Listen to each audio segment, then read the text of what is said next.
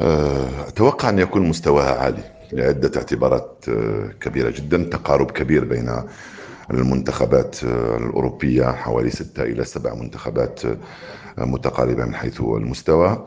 ظهور جيل جديد أو أجيال جديدة في منتخب في مختلف المنتخبات.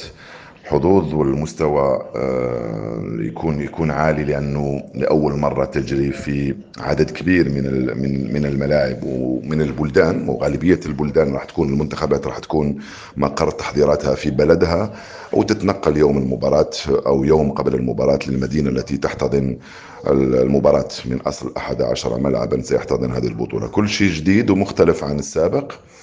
ضيف إلى ذلك الشيء الأجمل واللي راح يزيد ممكن في المستوى هو الحضور الجماهيري. تعرف بأنه اللاعبين والفرق والمنتخبات عندهم أكثر من سنة ونصف لم يلعبوا في حضور مبارياتهم في حضور جماهيري. أعتقد بأنه هذا سيكون له دور أكبر في زيادة والرفع من مستوى المسابقة.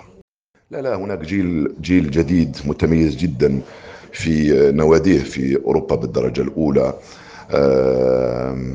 طبعا المعروف أنه مبابي يكون واحد من اللاعبين الذين يستقطبون الاهتمام ولكن في إنجلترا في كثير لاعبين متميزين ممكن يتألق منهم راشفورد اذا المنتخب الإنجليزي وصل لادوار متقدمة في إيطاليا فيه جيل رائع جدا من اللاعبين الذين ننتظر أن يتألقوا. ليس هناك لاعب بعينه بل هناك عدد كبير جدا من اللاعبين. ليس كما زمان تنتظر رونالدو وميسي في مسابقة عالمية. اليوم أعداد اللاعبين المتميزين من الأجيال الصاعدة كبير وكبير جدا.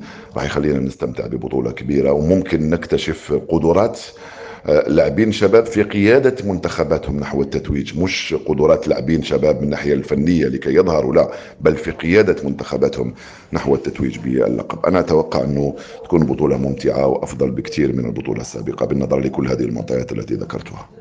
كثيرة هي المنتخبات المرشحة بالإضافة للمنتخبات التقليدية المعروفة. على غرار ألمانيا وإسبانيا وفرنسا المنتخبات المرشحة على الورق للتتويج باللقب أعتقد بأنه هذه البطولة ستكون أيضا بطولة بلجيكا وإنجلترا مع الجيل الجديد من اللاعبين المتميزين. آه، الذي سمح لإنجلترا وبلجيكا أن تحقق نتائج طيبة في مونديال روسيا الماضي. آه، أتصور بأن بلجيكا وإنجلترا سننتظرهما في هذه البطولة. عودة إيطاليا كذلك يبقى شيء مهم جدا آه، في هذه البطولة مع المدرب الذي يقود الفريق المنتخب نحو نتائج طيبة ومع جيل أيضا متميز من اللاعبين. أتصور بأن هذه المنتخبات الستة التي سيكون لها شأن في هذه البطولة أكثر من غيرها ولو أنه آه، باب المفاجأة يبقى وارد. عندما أقول مفاجأة أنا لا أتحدث عن منتخب من المنتخبات التعيسة بين قوسين ولكن آه، المفاجأة التي قد يحدثها منتخب كرواتيا مثلا آه، لأنه وصل للمباراة النهائية في كأس العالم الماضية ولكن الشيء الأكيد أنه البطولة ستحوم حول هذه الست منتخبات التي ذكرتها.